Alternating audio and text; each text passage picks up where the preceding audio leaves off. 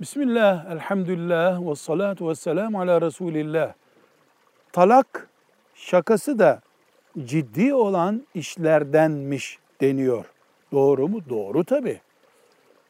Bir insan eşine şaka maksatlı da olsa talak söylemeyi niyet ederek talak söylediği zaman talak gerçekleşir.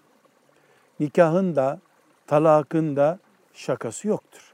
Müslüman bu tip işlerde espri yapmaz, şaka yapmaz, sinirlendi diye konuşmaz.